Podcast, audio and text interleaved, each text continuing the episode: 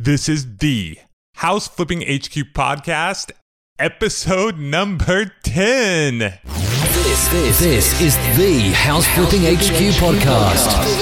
Giving you the strategies, techniques, and inside secrets of house flipping from today's top house flipping experts.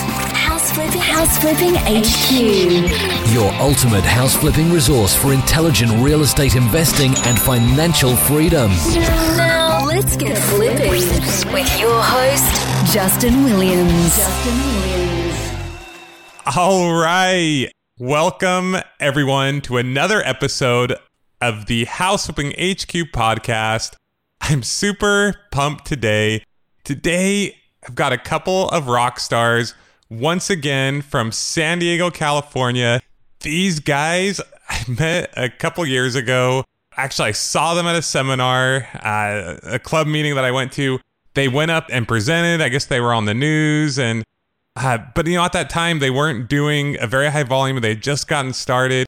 And they have just been crushing it this past year. You know, in a market where people say you can't buy houses, and these guys have been investing for a couple years. They had part time jobs, and now they're just out there killing it. I see stuff from them all over Facebook. They're just doing incredible jobs. Their rehabs are looking amazing. Ah, I'm just really excited.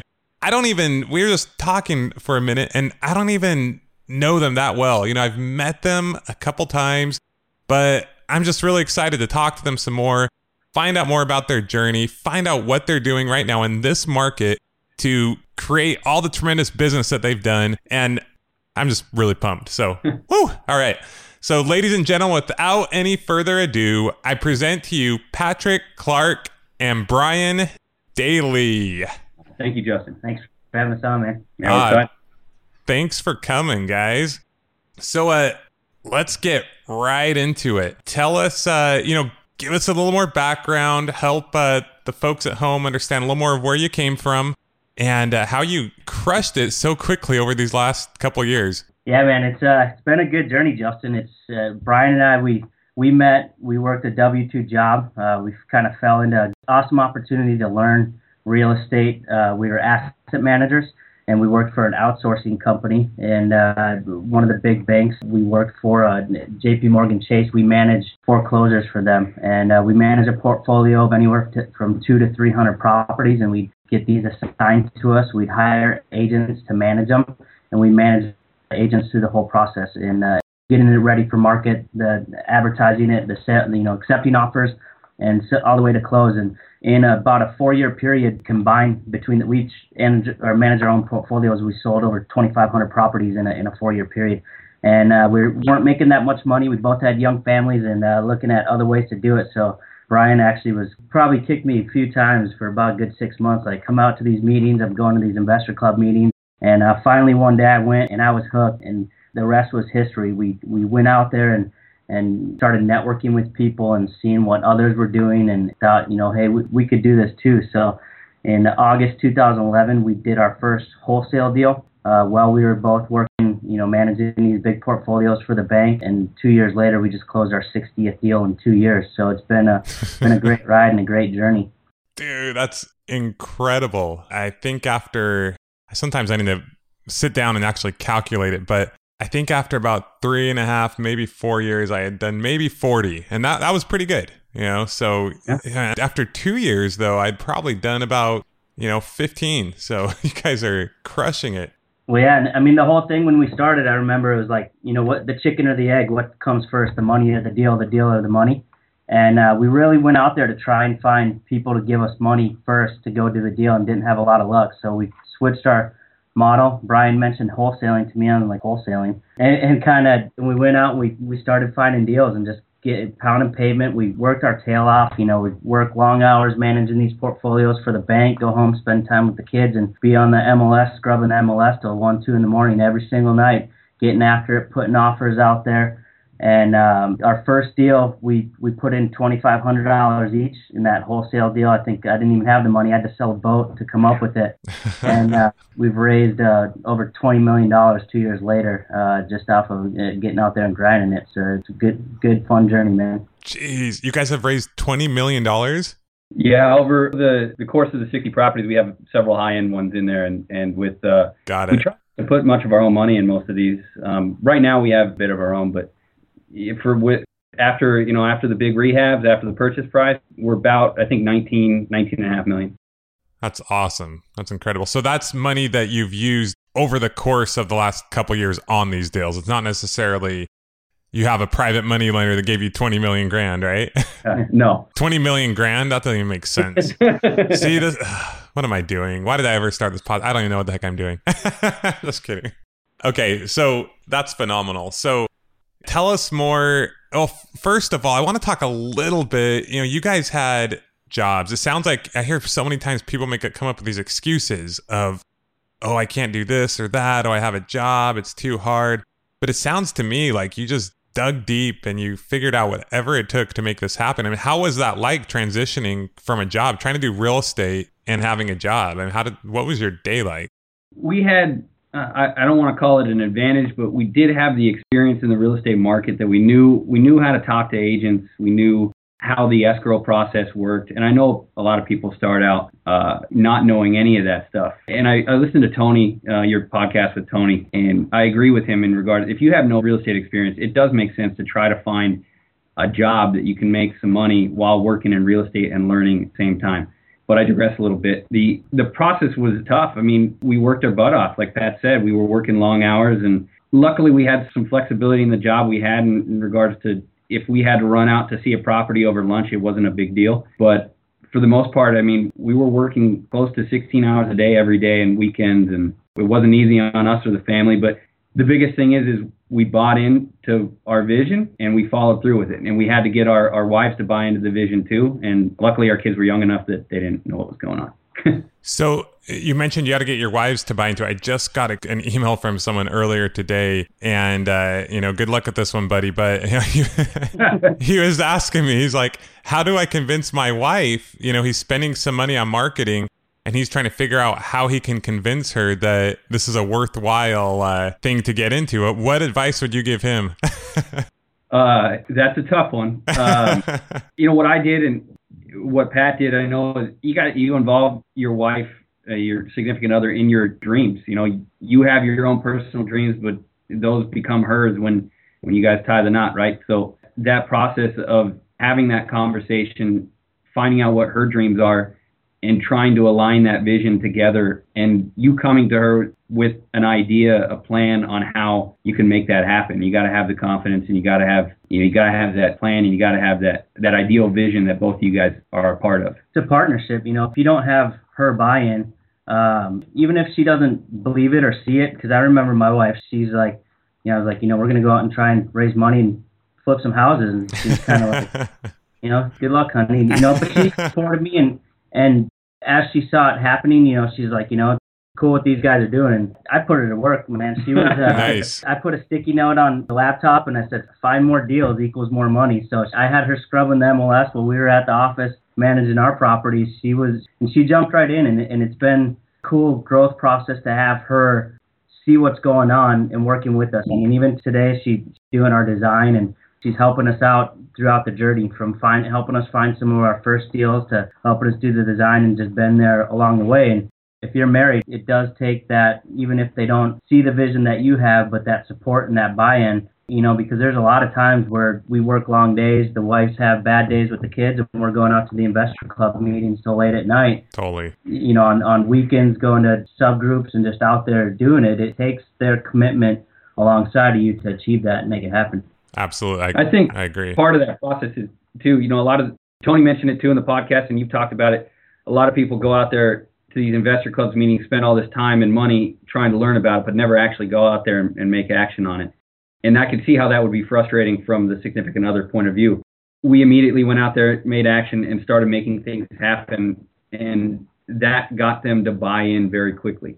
So if you're going to commit to it, if you're going to spend your combined resources to marketing, just make sure that you follow through, that you keep it up. It's persistent. You got to do it. Okay, so I mean, it's still fresh. I mean, you got two years ago, you guys got going. So, where those things that you did to take action immediately? What specifically? What things did you focus on?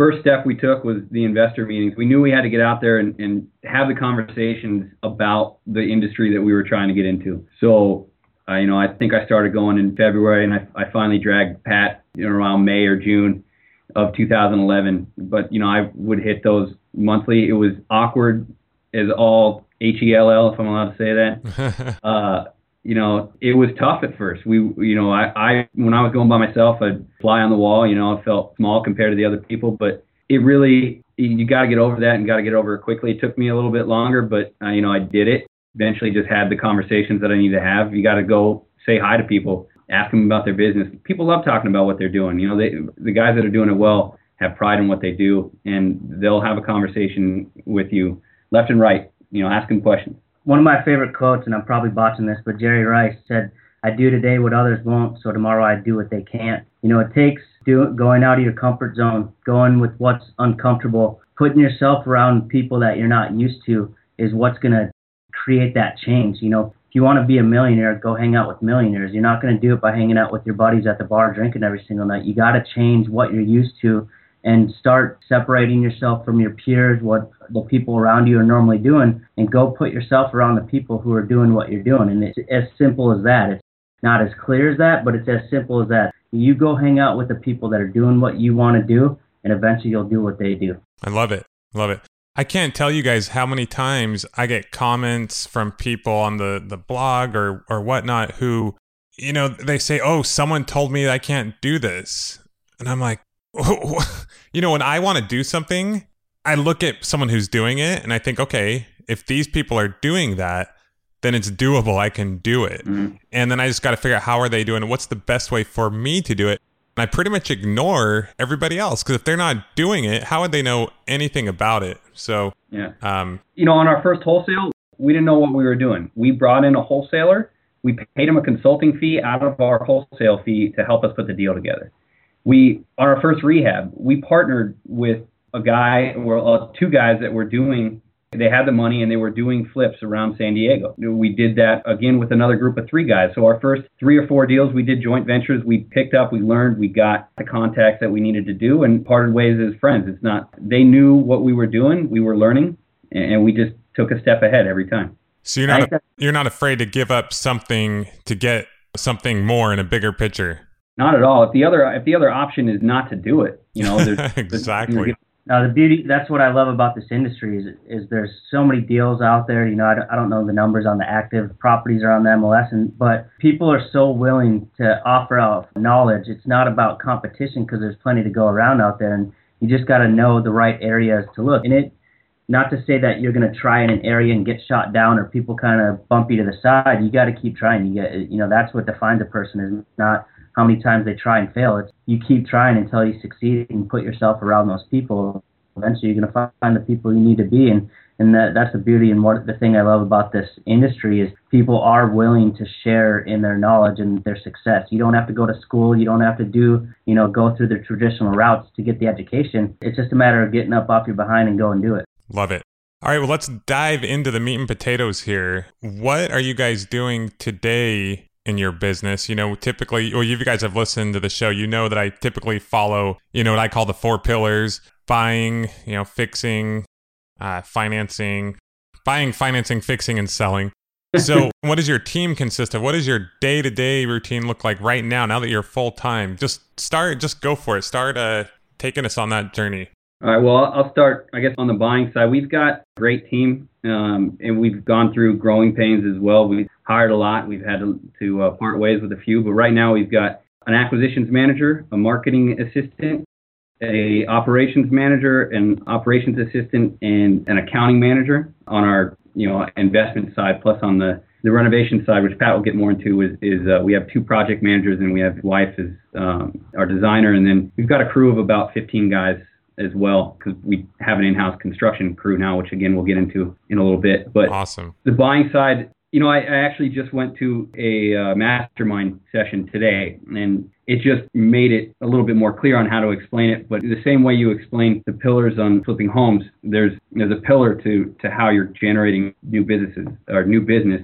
And he, the guy that was speaking, equated it to the Parthenon in Rome, and 10, 10 pillars and your job is to try to fill up those pillars with acquisition marketing items that will generate new business. Love it. Uh, so we went through that exercise this morning, and uh, I thank goodness I passed. We we had ten, um, and it starts, you know, basically the way we built our business. And in order to buy the amount of properties we've bought, it's been all about relationships and leveraging relationships to get new relationships.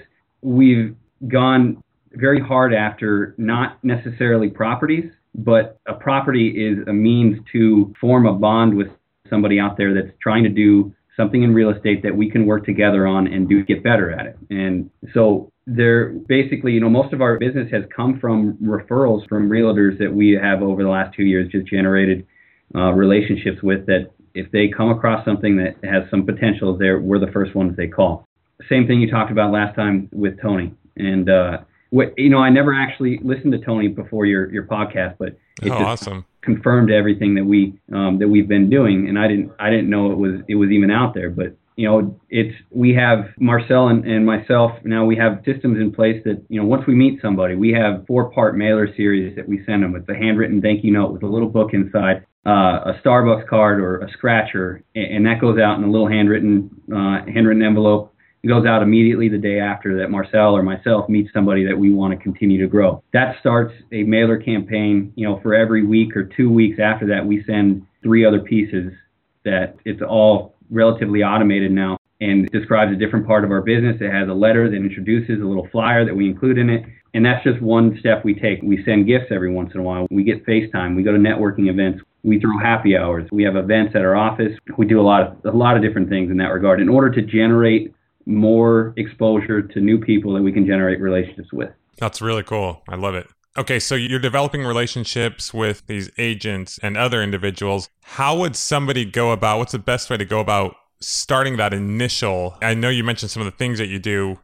Is that how you initially meet them or are you driving by a house or on the MLS and you see a listed property so you call the agent or how do you initially what's the very first basic basic steps that someone can do to start to develop these relationships like today? Something that i because marcel our acquisitions manager he was an asset manager with us when we sold for the bank and he came over and you guys took remember, everybody huh? They love you. Even for me you know i'd done over a thousand transactions managed these agents told them what to do all this kind of stuff. And to switch on the other side of buying the first few calls are different. They're uncomfortable for you. Totally. You don't it takes you a couple times before you get the confidence in yourself to know what to say. And I remember I went through it, Brian went through it, and then when we brought Marcel on, I remember my first conversations with him because he would he would be calling on a property that a hundred other people are calling this agent saying, you know, throw him everything in the book on why they should sell the property to him. And so I told him I was like, forget about the property you're calling on. That's a reason to call but that property is irrelevant to the longer term goal of it's an opportunity to build a relationship with that agent that can lead to 10 other deals. So don't necessarily focus on what am I going to say to get this one deal. Focus on what am I going to say that's going to separate me different than the other 100 investors or 10 or whatever investors that are calling this agent for that. And so I think it's that is, is looking at what the focus is, having a bigger agenda, that you need to build relationships. You need to what you say you're going to do. You need to do it. I think there's a lot of relevance in that because there's people that call, you know, think, you know, or teach out there to go make a hundred phone calls, tell them you're a cash investor, and it's like, yeah, you and everybody else. You know, you got to separate yourself, and it's sometimes taking the time to show these agents that you care about them. You care that they close the deal, not just about buying that one property, and solidify the relationship for a long term. It's uh, we're we're huge on relationships, not just with agents, but with our employees, our team, our investors, everybody. If you care about people and you show them you care, you're going to separate yourself a little bit different than other people. I love it.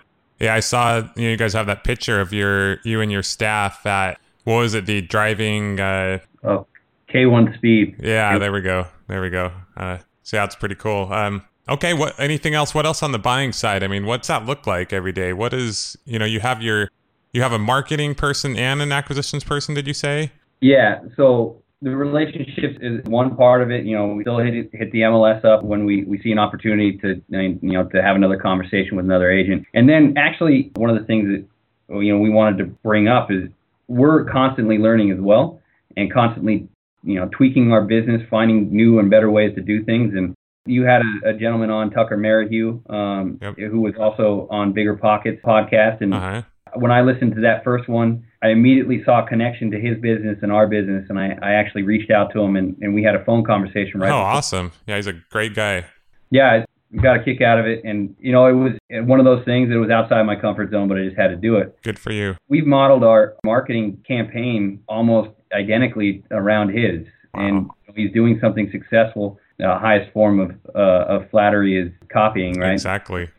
So, you know, I basically, my marketing assistant and I have been working on this campaign for several weeks, and uh, we've been doing other things for a while, online marketing and whatnot, but now we're heavily doing direct mail and a lot of, again, we have 10 pillars, so there's a lot of different ways that we're trying to get our name and our brand out there, but our direct mail is, is very similar to the way Tucker Merrihew goes. Okay, so you're doing so these 10 pillars, I mean number one of them is networking. I mean these are all acquisition type methods, correct? Yeah, Okay. uh, we have networking, relationships, uh, flyers, AdWords, Now let, let's jump back. So flyers, what are you doing with your flyers?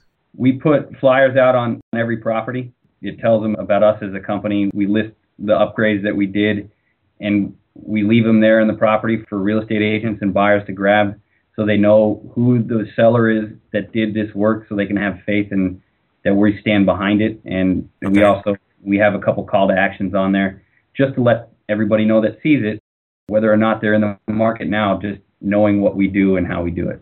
Okay, so direct mail flyers, relationships. What was the next one? AdWords, AdWords. Okay, so Google AdWords. You're paying uh, Yeah. like pay per click type stuff. Yeah, pay per click squeeze pages. We have probably about 10 websites out right now. We're building Nice. another one. Dude, awesome. And are you, are you seeing decent results from that?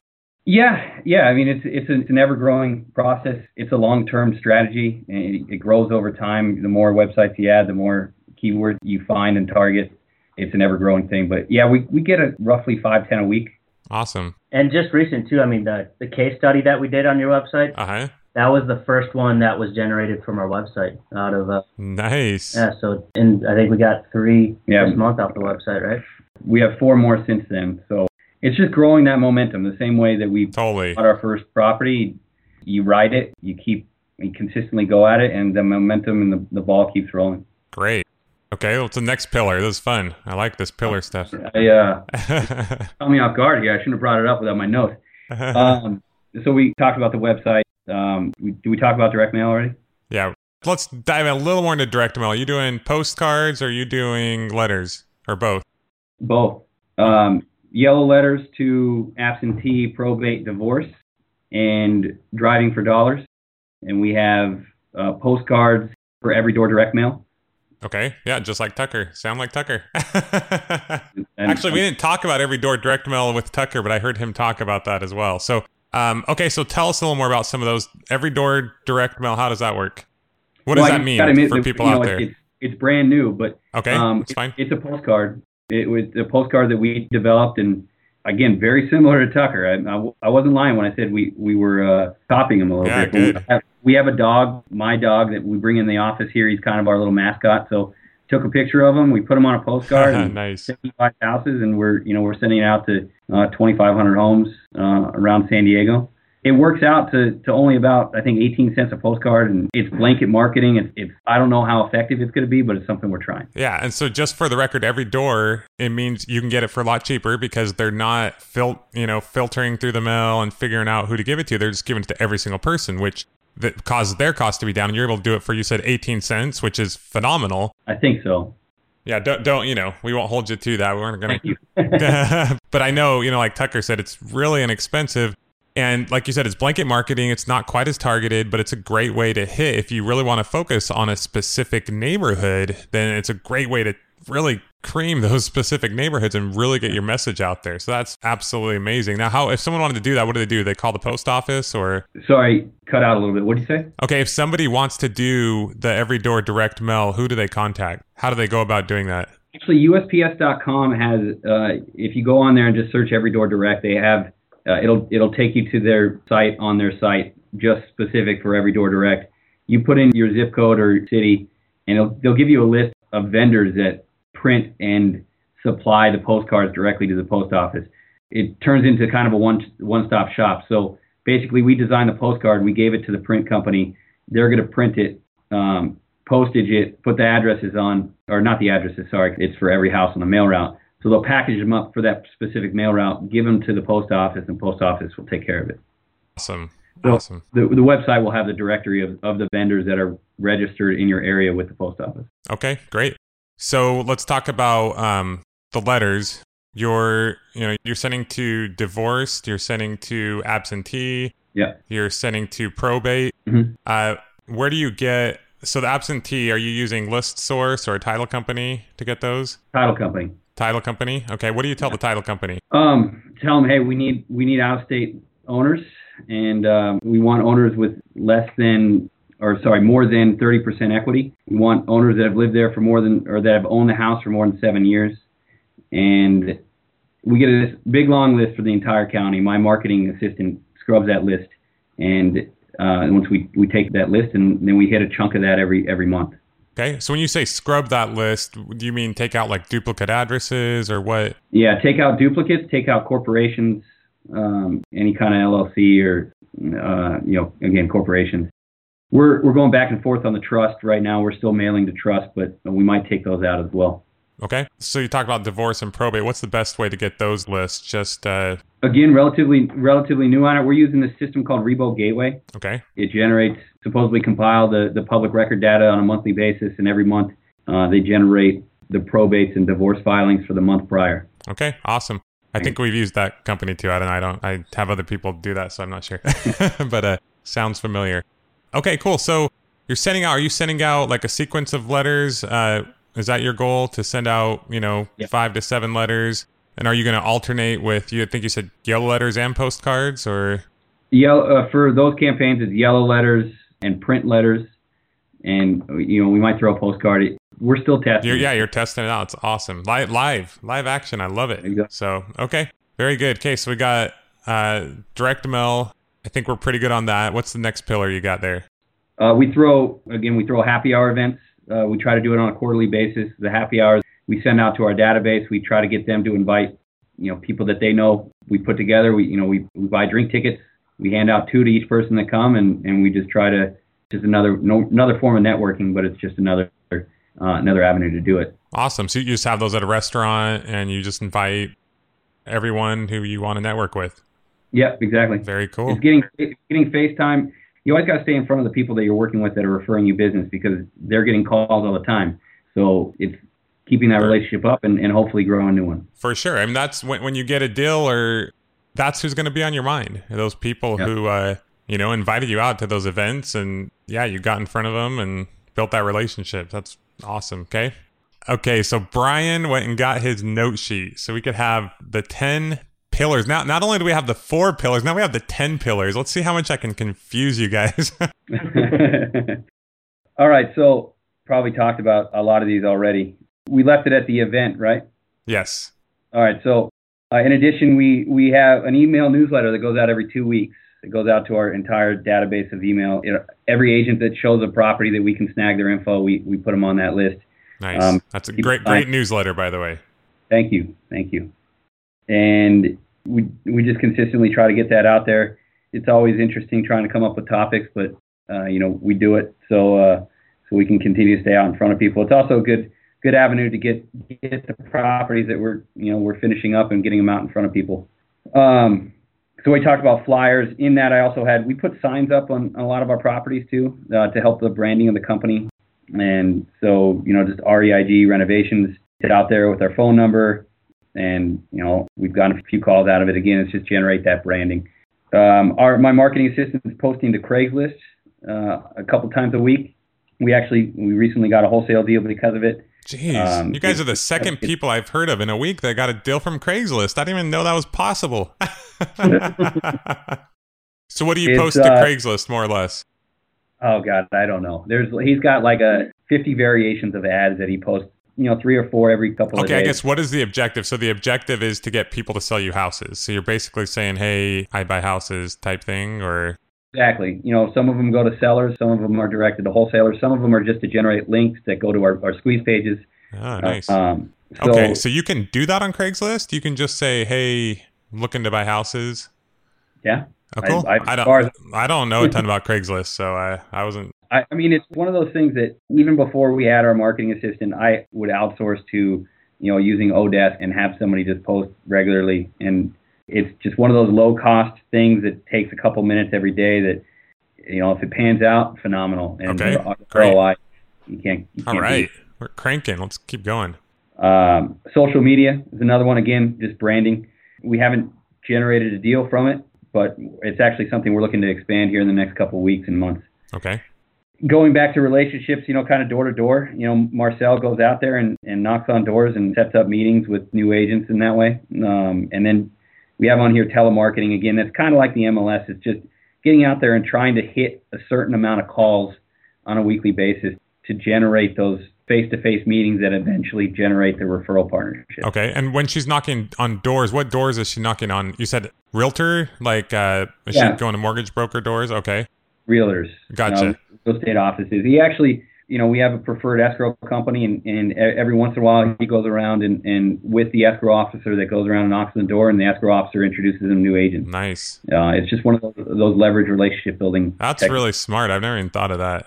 Leveraging the other relationships you have because they, it's so much different just doing like a cold door knock. I mean, that's great, but Yeah. if you've got an escrow officer or a title agent or someone with you who can say, "Hey, these guys are killing it," you know, Yeah. that that's great. Okay. we covered most of it. I Okay, mean, cool. Awesome. Well, I mean, so what you're doing, and this is what I preach all the time, you know, you got to fill that deal funnel. I mean, that you got to fill that lead generation funnel. And so many people just don't do that. Or maybe they'll spend like half hour a week trying to find a house, but they're not.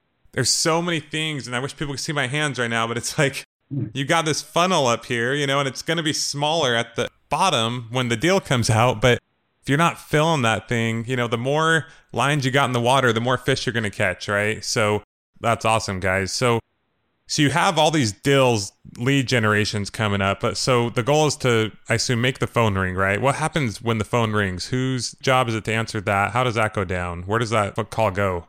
it's still an ever-growing process, but it goes to Danny, our marketing assistant. His job is to manage the marketing campaigns. His job is to uh, keep our websites updated and, and get our continually get those leads in. And then when the leads come in, he pre-screens them, he builds the report and gets the information from them, and then passes them on to uh, to Marcel, who's our acquisition manager, if it's a deal worth looking into. Okay, so he kind of pre-screens it, then passes it on to her. Love it. That, that we kind of do something similar like that because you get a lot of junk. You got you got to screen filter through that, and you guys Yeah. don't want to. You can spend all day long. I've been there. You could spend all day long looking at junk, and then you go to bed at night. You're like, I spent like 15 hours today looking at junk. Yeah. it's a horrible feeling. It can be disheartening, that's for sure. And I still feel like relationships are by far the best way to, to grow this business. It's a small industry, and, and, and if you, you keep your word and, and consistently go out there, put yourself in front of people, the relationship is really how you're going to take the next step in the business. But the marketing, you, you always got to have, like you said, different lines in the water, and, and the marketing is, is one of those lines that you know you can get on a consistent. Once you can get it into a system that's a consistent process, that you can tweak and, and improve. You know, it's just another form of business. Absolutely, totally agree. Good stuff. Okay, so what else do we got? Are we, are we good with buying, or do you have anything else for buying? Should we jump into the next one? Um, gosh, Pat, been talking for a while. Yeah, I just, I just want to echo the sentiments. I mean, we're big on relationships. We actually leveraging our relationships for their relationships is huge. You know, having that preferred lender who's gonna, who's actually gonna help you grow your business, not just want your business, but help you grow your business. And getting those people that have the common goal and visions and principles is, has been something that's key for us. And and really, we're we pay attention to what others are out there doing in the industry. Coming from the asset management background, we got a different window into the REOs and agents and how they work. And, and now we're kind of circling back to some of those relationships, you know, a couple of years after we left that part of the industry. But there's power in just being a personal person, caring about people and letting that project out to people and, and really leveraging other people's relationships. Awesome. What, was there an earthquake over there or what? I just saw like the whole room shake and I heard a noise. Everybody okay? Yeah. Yeah, we're good. I guess I would have felt it here in San Clemente if you guys had it in San Diego, huh? So Okay, let's move on to to financing. How do you guys getting all these deals financed? I mean, 40 houses in San Diego County. That's a lot of dough. How are you going about getting those financed? You mentioned the number that we've raised. We've bought almost 26 million dollars worth of real estate in the last uh, last two years. That's a lot. Jeez. And, and back to also what we said, you know, we each put in $2,500 in our first deal and haven't put another dime besides what we've made and, and shoveling it back into the business right now. Awesome. But we've done it by it started our first one uh, was um, two guys that were doing it. They came to us as asset managers, thinking you know everybody thought asset managers were the golden spoon to these REOs, so people would. Uh, that was kind of the pedestal it gave us to talk to others with a little bit of credibility. So they were coming to us for deals. We were finding deals and good at talking to agents and finding them. And we just got our first renovation. We got them to put up 100% of the cash we brought the deal to them. We managed the renovation and then uh, and managed the sale of it, and they put up the cash on it. So our first couple deals, it was that model. Um, which, granted, you know, I, I don't come from a family with money. Brian doesn't either. We didn't have people that were selling to get us to find these deals. We didn't know this relationship before we started. It's once we got into wholesaling. And just by funneling our wholesales out there, we came across this guy by word of mouth. You know, somebody introduced us, and then uh, got him to put up the first deal did a couple more like that, got a little bit more cash, and then our, the next phase was going into hard money and uh, getting a, a smaller investor to put up 50, 60 grand in a second trust deed position for the gap funds, and then uh, hard money. And, and actually, our hard money lender, who we have a really good relationship now, we built that relationship. We were doing, I think it was our second wholesale deal. We were on title, so we had to go in and actually sign the hard money docs for the guy who we were handing the deal off, and that's what opened the door to meeting this hard money lender, and that's been the big contingency uh, thus far has, been gap funds and hard money lender. A um, couple joint ventures on some higher end homes because we, we did target some of the higher custom end homes. That's been the contingency of, of raising the funds, and it's always a growing, learning thing. Any business, the, the main restriction of, of growth of any business is capital. So sourcing new funds of capital is always going to be, no matter if we're doing flips where we're making 25 grand or uh, you know, what we have planned down the line is, is doing bigger uh, commercial deals and, and development type deals. We're still going to always be growing and sourcing new funds. It's crazy to me. What was so exciting after I was in this business for Actually, I was in the business for you guys are way ahead of me. I was in the business for like two to three years before I started to really understand money and rates of returns. I just remember like one day just being like, as you start to understand that financing and how the leveraging the capital can work, to exponentially increase your returns on your own capital and build your business is just phenomenal. So, pretty fun stuff. All right, well, let's get on to rehabbing. You guys have some of the most amazing rehabs I've ever seen. How do you guys go about managing so many rehabs and having them turn out so incredible? Well, I mean, it we, we have. It's been a good journey. I'm not going to lie. There's been pain. There's been growing pains in it. And, and I think everybody who's authentic will tell you the same that not every deal is a home run. It, it uh, for sure. There's a lot of deals that you don't make money on, and a lot of deals that are just education. It, it you got to learn somehow, and a lot of times you learn by doing. Someone once told me if uh, you know if someone tells you they haven't lost money on a house, they either haven't done very many deals or they're lying. So that's yeah. Sorry uh, for cutting you off there. no, no, it's, it's true. I mean, it, I think that being authentic and letting people know the pain is important, and you got to get out there and do it and try it and, and try different things. So what we did for all of last year, we outsourced to contractors, uh, worked with a couple of different contractors. And I come from a construction background, so I, I have a little understanding just more as a worker, not running a construction company uh, from growing up. But what what we saw was it was very hard for contractors to make money servicing investors. You know, investors got uh, you got a, a 1960s house that needs 70 grand worth of work, but your contractor, you got 40 grand to do it. it. It's really hard for a contractor to make money on that. And so we saw, you know, not just our projects, but seeing other our peers in the industry who are out there doing the same thing. We saw a lot of different people doing models and hybrid models off of managing the, the, the actual projects. Um, and I saw a lot of contractors go out of business, not being able to manage. You know, they know how to swing a hammer, they know, have the fundamentals of construction, but there's not too many contractors who are good business people and running a business. For and sure. and so what we did, and it's evolved. My theory going into this year, in uh, 2013, was, well, if we can do it in house and save five grand a project, over you know 50 projects, you do the math. It covers taking, and that was our first step on bringing a contractor in house as a project manager. And we had some ups and downs with that. It's you know it's a whole other animal when you're totally. managing. You know it's a lot easier to do a contract with somebody for forty grand and give them four checks for ten thousand dollars, uh-huh. as opposed to managing every Home Depot trip, every nail, every you know the, across the board. It's difficult. It's not easy, and so we we kind of went to a hybrid model of having a contractor in house. had had our ups and downs with that.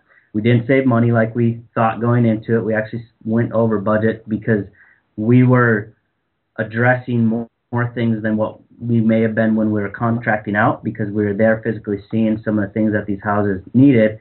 And we were trying to separate ourselves and do a little bit more customizations with the houses as well, instead of just the same Home Depot vanities or whatnot.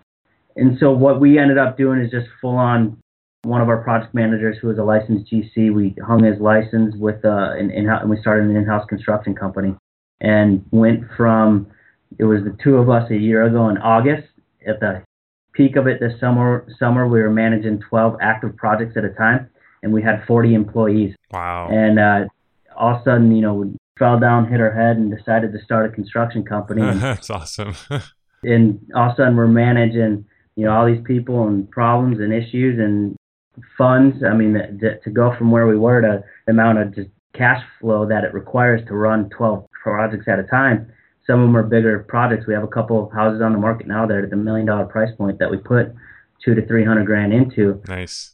So it, all in all, you know, the pain with that is my theory wasn't correct in in actuality of saving the cost that I thought we would, but we learned a lot. We were leveraging into a construction company um, that is full blown. We're getting a lot of uh, people saying, "Hey, you know, I love what you did to that house. Can you do that for my house?" So we're leveraging the portfolio that we built out of these 60 houses and the product that we were able to generate out there. To we've built a construction company now and, and are servicing some higher end retail. Nice. And uh, just you know, flipping it'll always be around, but the magnitude what we saw it might not be what it was.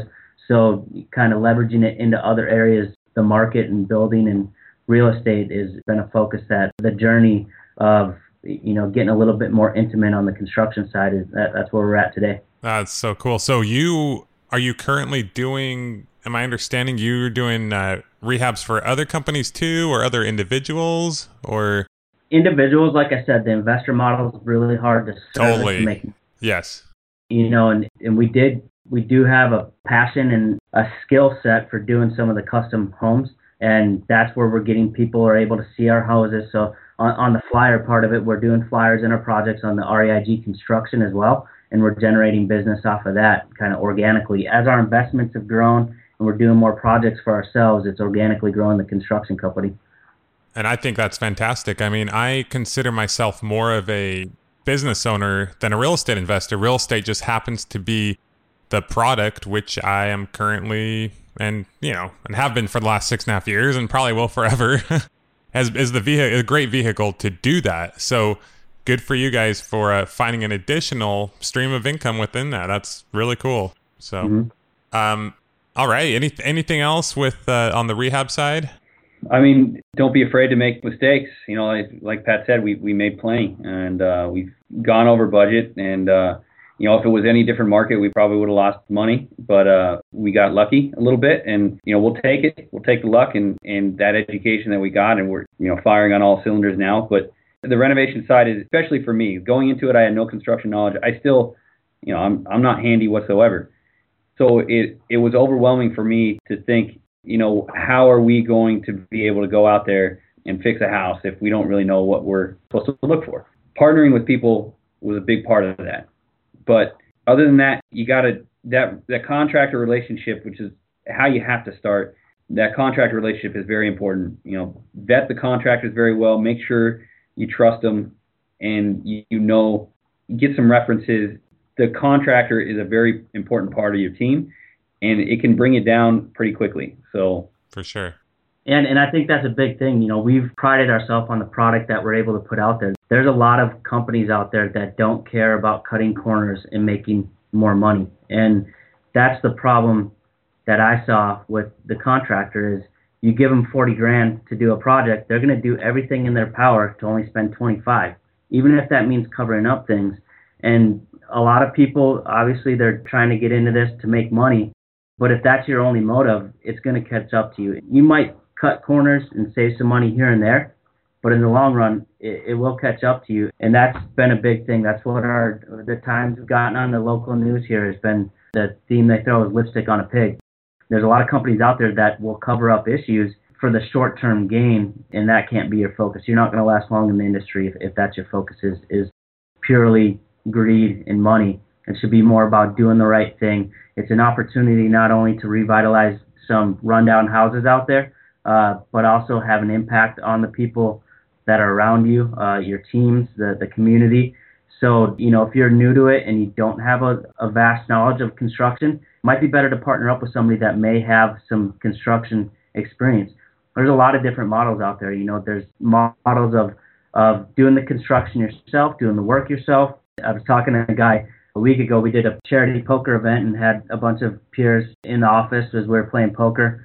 And uh, there's a guy, he only partners up, he does joint ventures with contractors because that contractor now has a vested interest to put a good product out there as well. So there's a lot of hybrid models on it. You know, we did the going to 30 construction employees. Uh, we trimmed back down and, and kind of cut the bottom 10% and got a little bit more lean and and uh, are getting more out of the team we have and utilizing some subs.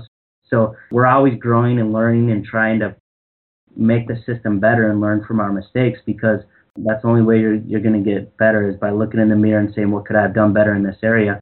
So that, that would be my word of advice is, is don't take the construction part lightly.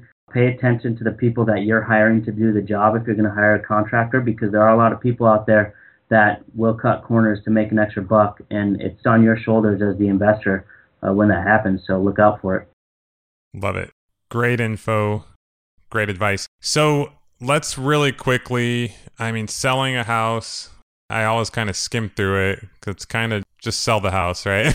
yeah, pretty much. We try, you, you, try to make the house as, as nice as it can and, and it sells itself. And, uh, and that's what, what the renovation team's been able to do. And Pat and, and his wife, uh, Jacqueline, put out amazing layouts, amazing designs, and, and they sell themselves. So. Now, something I thought was pretty incredible on your guys' case study was there was somebody on the comments section who thought you did some incredible stuff with the exterior, the, the landscape of the house, and it was really just your pictures, right? Exactly. Uh, good reminder. Yeah, the photos are such an integral part of selling the property because most everybody is looking online when they're they're shopping for a home, right? So you want to put out the best property in its best possible light. We pay someone $149. They go out there to every single property. They take amazing photos. They yeah, they they touch them up. They make the colors brighter. They pop out of the screen when you're looking at them online. That's awesome. And that gets the attention again, in the case study, the difference between taking a phone on your uh, picture on your iPhone, putting up on the MLS, and having a professional photo is night and day. Oh and yeah. You'll get so many more buyers walking through your property just because you know they look at it and like, dang, that house looks amazing. Yep. And it's such a minimal expense that I see people that don't do it. I kick myself for them. Um, another part, real quick. On the- kick yourself. How about kick Patrick for him? yeah, another part, real quick on the selling side, which has been a, a huge help for us, is, is having that preferred lender. Uh, our preferred lender is on my speed dial. I mean, he's one of my good friends now. You know, we, we see eye to eye in, in the way business should be run. And, you know, we I go to mastermind events with him. You know, we coach each other. It's been a great relationship. That part of the business, the preferred lender, when you're selling a property, especially when you're you're getting top of the market, usually because you're selling a finished product, that lender is such an integral part of that sale that getting somebody in there that you can put in front of the buyers and say, hey, you know, I know you probably have a lender, give this guy a shot. You know, I'd say about 25% of the time, especially on the ones that we know we're pushing up on values, we really push him to be the lender on that file. And uh, it's always, you know, it's worked out. I think we've come under value in appraisal one time in, in out of the 60 properties we've sold so far. That's awesome. Yeah, we have a preferred lender too. And just for the record, a preferred lender, I, I think you covered this pretty well, but a preferred lender is somebody who, well, you guys tell me, do you use them to cross qualify every buyer or how do you go about that introduction to, hey, maybe use our preferred lender? The cross qualification is pretty much it. You just put on the MLS exactly. or counter offer, hey, you know, I you know, I know you got your loan pre-approval. I just want you to cross qualify with our lender. If it's a multiple offer situation, usually, you know, I've got this form template email that I send out that says, hey, this guy is amazing. Use him. You know, it'll weigh heavily in our offer decision. And uh, nice. Okay. I have never thought of that because you can't force someone to use your lender. No. But if they kind of know, hey, this is a good thing, you might want to do it, and it'll help the transaction go smoothly. So that's yeah. key, right? When you have somebody that has something to lose, if they drop the ball, you know they've got more invested in the deal than another lender, and and they're going to exactly. every single time. You know, lo- loans are tough. Stuff is going to go wrong when it does, and the guy's on your team as well, if his reputation's on the line, he's going to fight tooth and nail to make yep. it happen. And for the record, you know, everyone out there, I mean, there are, you know, especially right now with how lending has tightened up, there are a lot of people out there who will fall through. You know, you go 30, 45 days or more in escrow and they just fall through and then you lost your buyer and you know, in this current market, that hasn't been too bad. but we just had it happen to us. uh, didn't use our lender, and look what happened. You know, yeah. well, the couple times it's happened to us this year, we're like, woohoo! We just made another twenty grand. but well, that's not the goal. and it's shifted a little bit too. I mean, we're going going into certain waters next year. So exactly, having yeah. seeing more people, you know, properties are sitting a little bit longer. You, you got to separate yourself again. You know, before it, you didn't really have to do anything. I've, I've seen more people won't even landscape the front or backyard and still get ten offers on a home. And now you uh, throw a little mulch in an area and you get people saying, "Oh, it's an unfinished product." It's like it's, yep. it's market shifted a little bit. Yeah, market. Yeah, you're right. Uncertain waters is the best way. You know, we're going to the holiday season, interest rates, things going on uh, with banks and go anyway you're absolutely right. You gotta you gotta watch your numbers. You gotta put out a nice product. I couldn't agree more. So. There's a couple two other things i want to add on to selling. Um, one is staging. Some people don't do it. We're a big believer in it. We used to outsource it. Now we we have about 10 sets of furniture. We stage our own houses. Wow. And um it on this one that brian was talking about where the buyer fell out we we were past the appraisal, we were going to close, and something came up on the buyer's loan and it fell out. I had already pulled the staging furniture and moved it to another house, so we had a weekend where it wasn't staged, and people were going through the house, and we just we put 105 grand into this house, did a 500 square foot addition, Jeez. rebuilt the house pretty much, and just because we didn't have furniture in for that weekend, some of the comments were the house seems unfinished. And it's like, oh man. Because I don't have my thousand dollars worth of staging furniture in there. Oh but, man so that the photos are a big thing. You know, a lot of buyers today are shopping on Zillow. They're not going through an agent. They're not going out and seeing it. They're shopping online. So that's a big thing. The photos. Um, I've even heard of people doing digitally staging where they maybe thousand dollars, a little more cheesy, but they throw you know a bed digitally in there just on you know they edit the photos. That's one thing. And then uh, another big thing too, and this is more for you know once you're doing doing well and selling some homes giving back. We donate on every property. We we donate to Wounded Warrior Homes. That's awesome. We, I, was going to ask you. I was going to wanted to talk about that. So let's just go yeah, for it. So we do it because it's pat. You know, I'm a disabled vet. I'm passionate about it. Brian's passionate about helping their cause. But we also there's another side to it. We throw. We have a poster that we do in every home on an easel. So when buyers come into the house, they see that poster. It's Wounded Warrior Homes thanking REIG for their donation.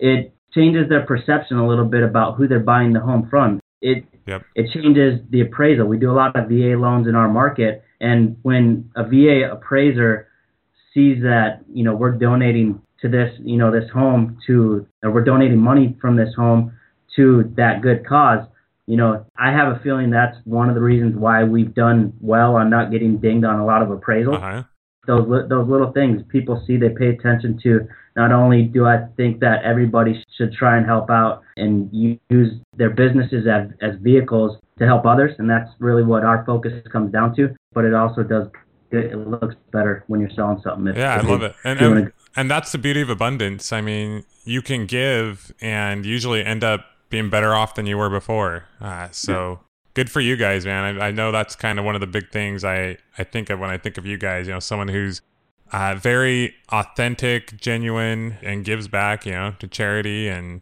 uh, anyway, just top notch guys. Well, thank you. We had the benefit of getting involved with Wounded Warrior Homes at the beginning, and it's been half the reason why we push ourselves as hard as we do because they need the support, and we're a good means to get their name out there. I, they, they work their, their butts off and they don't get paid for it. And they're putting everything towards these veterans. And, you know, to see that and to see us making money, I mean, it's a drop in the drop in the hat compared to, you know, the sacrifice they're making. So I would recommend finding, finding a local charity, attaching yourself to it. It's great for branding. It's great for keeping you motivated. It's, uh, I, I mean, it, it's phenomenal on so many levels. Absolutely. At the end of the day, I mean, I don't know about you guys, but the goal is to be happy, right? And yeah. I mean, if you're just, you know, after the almighty dollar and there's no other end in sight, I mean, what you get to the end, it's like, okay, you know, so I love it. Deeper purpose, giving back. It's what it's all about. When and Tony Alvarez brought it up on Benjamin Franklin, you know, it was he didn't care about something attached to his name. He happened to create things that were of value for people, but if you focus on doing the right thing, the, the money will come. You don't have that beer focus and focus on doing the right thing on the product you're doing, the impact you can have on the community, your team, the people around you. You're gonna if that's gonna resonate to people, and that's what is gonna separate you from the rest of the pack. Just gave me chills, man. And you know, at the end of the night, you're gonna sleep better and you're gonna feel good about yourself. So that's yeah. that's what it's all about, guys. So well, uh, man, you guys lived up to it. I know you were a little concerned. Uh, okay, I'm gonna throw it out there. They were a little concerned, you know, because they heard Tony Alvarez. You know, we have an, another one. Well, actually, I'm gonna be on the. Uh, well, you guys have already heard me because when you listen to this one, you'll have already heard me. but you guys have lived up to it, man. I mean, couple of years, you guys just have a ton going on. You're adjusting, which I see. I mean, all, all the buying systems you're talking about, I totally you're adjusting to what the market is giving you, and you're adapting quickly, implementing just tons of content you shared. Thank you so much. We're all better off because you. Is there any uh, final parting words of advice uh, that you would give to anyone out there who looking to get going? Good question. It's all it all comes down to the why. Um, you know why we do what we do, and there's many different reasons. You know that that we push ourselves as hard as hard as we do. It's all specific to each person. You got to find those reasons, and once you find those reasons and they're you know dug into your core, you're there's nothing that's going to stand in your way. And uh, you know that that why you know is extremely important.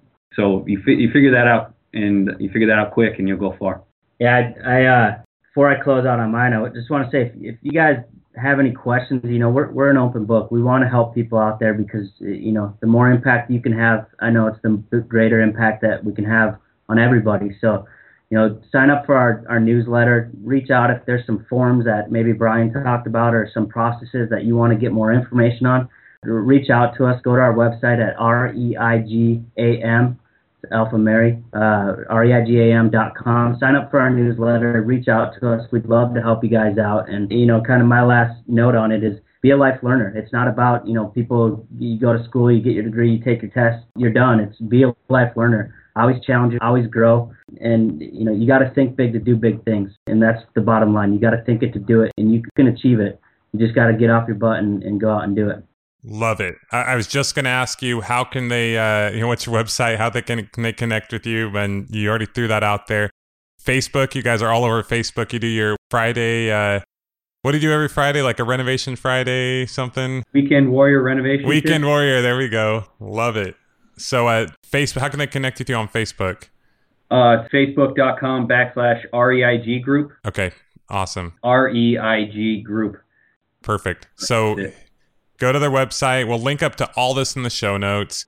These guys are great. I'm sure any questions you have as well, if you put them in the, the show notes. And uh, I will mention what the link to the show notes will be here shortly. But thank you guys so much. Eh. Killed it, crushed it. Uh, I'm just looking forward to uh, connecting with you guys more in the future. And we will talk to you soon. Yeah, us too, Justin. Appreciate it. And congrats on all the success, man. Uh, I love the story that you didn't want to do the podcast and you did it anyway, and, and now you're just killing it. So uh, that's, that's cool. It's still sometimes I'm I don't know. Every time I have an interview, I'm like, okay, I got to do some jumping jacks and push ups and get. but uh, you know, it's been fun and a lot of good has already come out of it. So just goes to show. So all right, guys, have a good one. We will see you soon. Thanks, Justin. See you. Wow, how about that for an amazing interview? You know, I wanted to bring someone on who hasn't been doing this business very long, who had a full time job when they got started out, just to show some of you out there who are trying to get into this business that you can do it. And those guys are just crushing it. I'm just amazed. I love how no matter what got in their way, they just made it happen. And that's what I encourage you all to do. Find a way to make it happen, not a way to not make it happen. Because there are people who will do that. No matter what, they will find a way to not make it happen. Don't be that person. Don't let yourself be that person. Find the way to make it work, and it will. You can find the show notes for today's episode at houseflippinghq.com slash episode 10. Go ahead and go there. Uh, check out any links that we have connected to the show and ask any questions you have. Put them in the comment section, and myself and or Patrick and Brian will be more than happy to answer those for you. Okay, so a couple other quick things I wanted to make mention of before we go today. So, as we know, the Christmas season is among us, and you know everyone's out busy shopping, getting ready. It's exciting. Santa Claus, reindeer, the the whole gamut, and it's a it's a pretty exciting time of year. So this year for Christmas, rather than just you know buy the kids presents and focus on ourselves, we wanted to uh, try and do a little something more. So my amazing wife uh, that she is uh, did some research and found a really incredible program right here in San Clemente that helps a lot of unfortunate families and situations, people who are either homeless or are about to become homeless.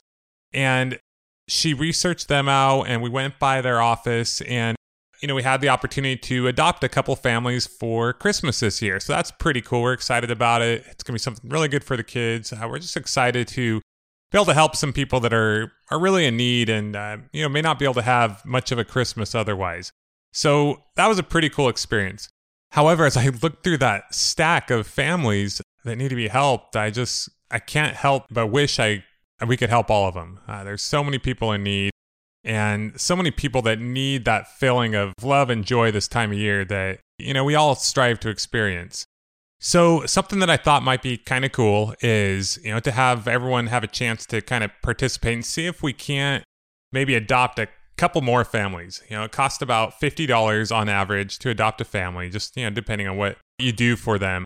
But I had this idea where, as you all know, uh, the name of this game on the podcasting world is get ratings and reviews. And you know, I'm always trying to get ratings and reviews. So I talked to Tara, and something that we've decided to do for now up until December 20th is for every rating and review we get, we'll donate $10 from our house flipping business to go towards adopting another family. Now, I would love to be able to adopt an additional five families. I just think that'd be really cool, and I think it's very doable. So we have a couple weeks to try to get an additional 25 ratings and reviews and, you know, go and adopt those additional five families. Once again, to leave us a rating and review for the podcast, you can go to the House Flipping HQ website and there's a spot there where you can click on it and then you can go leave a rating and review. Or you can go to houseflippinghq.com slash podcast. And that's lowercase podcast. And there you can leave us a hopefully five star rating and review and I will keep you posted on the progress and also how it goes with the families. And we're really looking forward to that. Okay, so on a completely different topic, something I wanted to make mention of is it's been a couple months uh, or so since we've started the House Flipping HQ website and podcast. And we're just really excited about how the way things have been going. Uh, things are going really well. A lot of people have learned a ton. We've gotten a ton of great feedback. However, I am continuously, even more and more recently, I'm getting emails uh, and comments from people who are asking if I would do any personal coaching or have a mentor program or any mastermind group or anything like that. They just want they want a little bit more. You know, they want that additional accountability or that feeling of belonging to a group where they can work together and get to know each other and, you know, if they have a deal, they have someone they can bring it to and say, hey, what do you think about this specific deal? And, you know, get those questions answered in the way that they need. And uh, at that same time, I'll be very honest in saying, you know, the, the cost of putting on a production like we've been putting on is, has been much more costly than I had ever imagined. You know, we've been able to pull it off because fortunately of everything that how things have gone so well in the house, our house flipping business. But you know, as as an investor, um, the return, I'm I'm always looking at that as well. So I've been tossing around in my mind for you know several weeks now the idea of maybe putting something together. Now, don't get me wrong here. I'm not talking anything even close to. You all know how anti guru, big, huge, uh, expensive coaching program I am. That's not what I'm talking about at all. But I've considered, you know, putting something together that's kind of in the middle, something kind of similar to the podcast group that I am part of. Um, that's been really beneficial to me. So I've been toying around with doing some kind of mastermind uh, slash coaching group where you know it's incredibly cost affordable that a lot of people can come together. You know, I'm not giving you my personal number; it's just you know not something that's gonna gonna be able to make sense right now. But you know, something where we can come together and people who are interested help each other on a more tight knit level. Now, I want to be 100% clear here. This is just something I'm still thinking about and just want to see how much interest we would have in something like that uh, in order to even consider it. So, if that's something you think you would be interested in, shoot me an email at justin at houseflippinghq.com and we'll, you know, we'll see the level of interest we have and go from there. Alrighty, and with that, we have come to the close of another House Flipping HQ podcast. I hope you all have a fantastic week. Let us know how things are going. I'm excited. We've already heard of you know a couple success stories, uh, small but yet success stories, and keep those keep them going. I want to hear your progress. Want to hear what you're doing, hear the action you're taking, and just hear that you're out there crushing it and you know going after your dreams and making things happen. Next week, we will be hearing from Robert Fragoso uh, with Anchor Loans, who this guy has been involved in more house flipping transactions than anybody I know of. Incredible interview, uh, the longest by far interview I've ever done. So be ready for that. Man, we dive into some incredible uh, systems. We talk about how to really streamline your business. We talk a ton about hard money lending and what to look for in that. Uh, we talked about how you can get your entire deal funded through his company or perhaps another hard money lender. I oh, mean, we just really cover a ton. We actually give away a pretty uh, incredible prize at the end. So listen to that. And I'm just really excited. Oh, he gave some great market predictions as well. So really cover it all. I'm really excited to let you hear that one. That'll be next week. Get out there, crush it, make things happen. And we will see you on the next episode of the House Flipping HQ podcast. This has been the House Flipping HQ podcast. Your, your ultimate house flipping resource for intelligent real estate investing and financial freedom. Check out amazing tutorials, blogs, how to's, and other inspiring podcasts with house flipping experts at houseflippinghq.com. Houseflippinghq.com.